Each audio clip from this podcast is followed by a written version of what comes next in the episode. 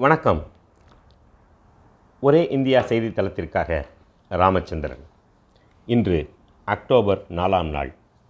வீரத்துறவி சுப்பிரமணிய சிவாவின் பிறந்த தினம் இன்று. வரலாற்றை பதிவு செய்து வைப்பது என்பது நமது மரபணுக்களிலே இல்லாத ஒன்று என்று தான் நினைக்க வேண்டியுள்ளது. அதனால்தான் தகுதி இல்லாதவர்களை தலைவர்களாக நாம் கொண்டாடி கொண்டிருக்கிறோம். கொண்டாடப்பட வேண்டியவர்களை நம் நினைவில் கூட இல்லாமல் செய்து கொண்டிருக்கிறார்கள். அது பற்றிய சிந்தனையே இல்லாமல் நாமும் பிழைத்து கொண்டிருக்கிறோம். பாரத நாட்டின் விடுதலைப் போராட்ட வரலாறு என்பது இன்னும் எழுதி முடிக்கப்படாத மகா காவியமாகும் எண்ணற்ற தேசபக்தர்களின் பெயர்கள் கூட இன்னும் அதில் முழுமையாக சேர்க்கப்படவில்லை. பல்வேறு நிகழ்ச்சிகளை பற்றிய வரலாறு ஆவணப்படுத்தப்படவில்லை.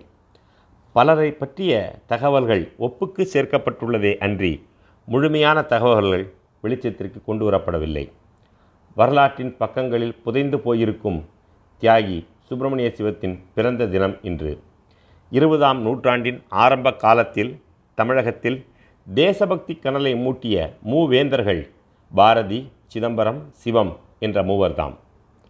சுதந்திரப் போராட்ட வீரராக பத்திரிகையாளராக சுதேச கிளர்ச்சியாளராக சமூக சீர்திருத்தவாதியாக தமிழ் ஆர்வலராக தனித்தமிழ் முயற்சியின் ஆரம்ப புள்ளியாக சந்நியாசியாக செத்த பிணத்தையும் எழுந்து ஆங்கிலேயருக்கு எதிராக போராட வைக்கும் வல்லமை கொண்ட சொற்பொழிவாளராக என்ற பல்முக ஆழ்மை ஆளுமையாளர் சுப்பிரமணிய சிவம்.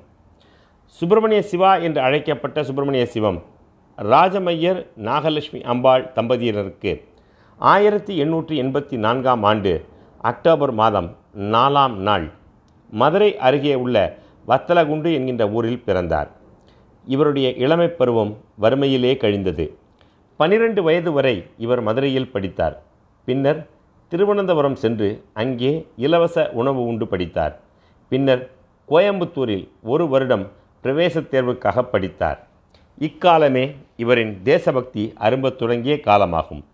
இக்காலத்தில் தென்னாப்பிரிக்காவில் நடந்து கொண்டிருந்த போயர் யுத்தத்தில் போயர்களின் வீரச் செயல்களை பாராட்டி ஆங்கிலத்தில் பல கவிதைகளை இயற்றியுள்ளார். ஆனால் துரதிர்ஷ்டவசமாக அவற்றில் ஒன்று கூட இப்போது நமக்கு கிடைக்கவில்லை. ஆயிரத்தி எண்ணூற்றி தொண்ணூற்றி ஒன்பதாம் ஆண்டு இவருக்கும் மீனாட்சி அம்மைக்கும் திருமணம் நடைபெற்றது. இல்லறத்தில் நுழைந்தாலும் தேச சேவையை மறந்தாரில்லை. ஆயிரத்தி தொள்ளாயிரத்தி ஆறாம் ஆண்டு திருவனந்தபுரத்தில் ஆரிய சமாஜத்தைச் சேர்ந்த தாவூர்கான் சந்திரவர்மா சொற்பொழிவாற்றினார்.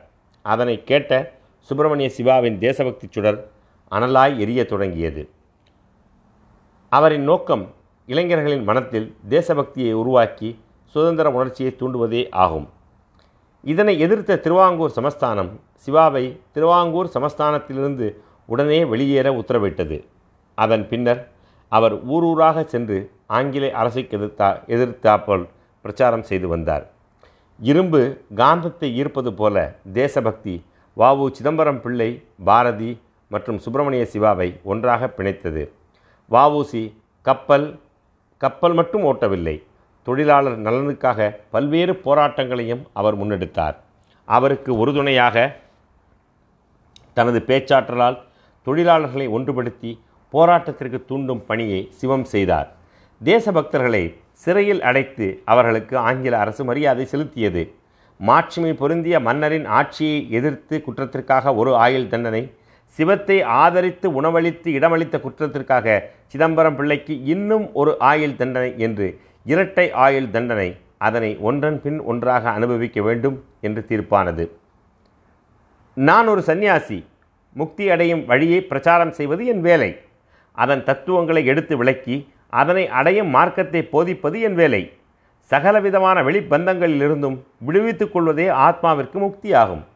இதே போன்று ஒரு தேசத்தின் முக்தியாவது அந்நிய நாடுகளின் பிடிப்பில் இருந்து விடுவித்துக் கொள்வது பரிபூர்ண சுதந்திரம் அடைவது. அதையே இந்நாட்டு மக்களுக்கு நான் போதிக்கிறேன். அதாவது சுதேச கல்வி சுதந்திர லட்சியம் அதனை அடையும் மார்க்கம் சுதந்திர பாதையில் நிற்கும் எவதையும் சாத்வீகமான முறையில் எதிர்ப்பது புறக்கணிப்பது இவையே ஆகும். இது நீதிமன்றத்தில் சுப்பிரமணிய சிவா அளித்த வாக்குமூலம். விசாரணை முடிந்தது. சிவாவிற்கு பத்து ஆண்டுகள் கடுங்காவல் தண்டனை அளிக்கப்பட்டது. திருச்சி சிறையில் அடைக்கப்பட்ட சிவா கம்பளி மயிர் வெட்டும் பணியிலும் மாவு அரைக்கும் பணியிலும் ஈடுபடுத்தப்பட்டார். இதுவே அவருக்கு பின்னாளில் தொழுநோயாக மாறியது.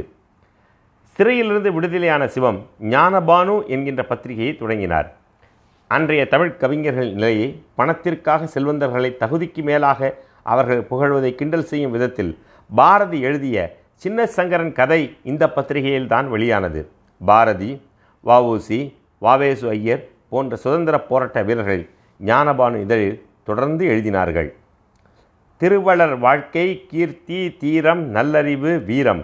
மறுவுபல் கலையின் வல்லமை என்பதெல்லாம் வருவது ஞானத்தாலே வையக முழுவதும் எங்கள் பெருமைதான் நிலவி நிற்க பிறந்தது ஞானபானு. கவலைகள் சிறுமை நோவு கைத்தவம் வறுமை துன்பம். அவலமா அனைத்தையும் காட்டிலும் அவலமாம் புலமை அச்சம். இவையெல்லாம் அறிவில்லாமை என்பதோர் இரு இருளிற் பேயாம். நலமுறு ஞானபாகு நன்னுக தொலைக பெய்கள். அனைத்தையும் தேவர்காக்கி அறத்தொழில் செய்யும் மேலோர். மனத்திலே சக்தியாக வளர்வது நெருப்பு தெய்வம். தினத்துளி ஞானம் கண்டீர் இரண்டுமே சேர்ந்தால் வானோர். இனத்திலே கூடி வாழ்வார் மனிதர் என வைக்கும் வேதம். பண்ணிய முயற்சியெல்லாம் பயனர ஓங்குமாங்கே. எண்ணிய எண்ணமெல்லாம் எளிதினில் வெற்றி எழுதும் திண்ணிய கருத்தினோடும் சிரித்தினும் முகத்தினோடும் நன்னிடு ஞானபானு அதனை நான்கு போற்றிடுவோம். ஞானபானு பத்திரிகைக்கு பாரதி எழுதிய வாழ்த்து பாடல் இது. தொழுநோயால் பீடிக்கப்பட்ட போதிலும் தேச சேவையை சுப்பிரமணிய சிவம் கைவிடவில்லை. அவரது நோயை காரணம் காட்டி சுப்பிரமணிய சிவாவை ரயிலிலும் பயணம் செய்யக்கூடாது என்று அரசு தடை விதித்தது. கட்டை வண்டியிலும் கால்நடையாகவும் பயணம் செய்து மக்களுக்கு அந்நிய ஆட்சியின் கொடுமையை விளக்கி பிரச்சாரம் செய்தார். தருமபுரி அருகே உள்ள பாப்பாரப்பட்டியில் உள்ள தனது ஆசிரமத்தில் தேசபந்து சித்தரஞ்சன் தாஸை கொண்டு இருபத்தி மூன்றாம் நாள் ஜனவரி மாதம் இருபத்தி மூன்றாம் நாள் ஆயிரத்தி தொள்ளாயிரத்தி இருபத்தி மூன்றாம் வருடம். சுதந்திர தேவியின் கோவிலுக்கு அடிக்கல் நாட்டினார். அந்த ஆலயத்தில் பல்வேறு தேசபக்தர்களின் சிலையை நிறுவ நினைத்திருந்தார். அவற்றுள் வாவூசி சிலைக்கு முதல் நிலை கொடுக்கவும் திட்டமிட்டிருந்தார். சுப்பிரமணிய சிவத்திற்காக எதையும் செய்ய துணிந்த வீர வாலிபர்களும் எதையும் தரத் தயாராக இருந்த செல்வந்தர்களும் பாப்பாரப்பட்டியில் இருந்தனர். இவர்களிடையே வந்து சேர்ந்த மறுநாள் அதாவது ஆயிரத்தி தொள்ளாயிரத்தி இருபத்தி ஐந்தாம் ஆண்டு ஜூலை இருபத்தி மூன்றாம் நாள் வியாழக்கிழமை காலை ஐந்து மணிக்கு சுப்பிரமணிய சிவா தனது நாற்பத்தோராவது வயதில் தனது இவ்வுலக வாழ்க்கையை நீத்தார். சிவா வாழ்ந்த நாற்பது வயதிற்குள் நானூறு வருட சாதனையை செய்து முடித்துள்ளார். தமிழகத்தின் பல நகரங்களில் சிவாஜி நாடகம் மூலமாக தேசபக்தியை பரப்பினார். அவரும் நாடகத்தில் பங்கெடுத்து நடித்துள்ளார். ராமகிருஷ்ணர் மீதும் விவேகானந்தர் மீதும் ஆழ்ந்த பற்று கொண்ட சிவா அவர்களின் நூல்களையும் மொழிபெற்றுள்ளார் இந்த நாள் மட்டுமல்ல எல்லா நாளும் இது போன்ற தேசபக்தர்களின் தியாகத்தை நாம் நினைவில் கொள்வோம். நன்றி.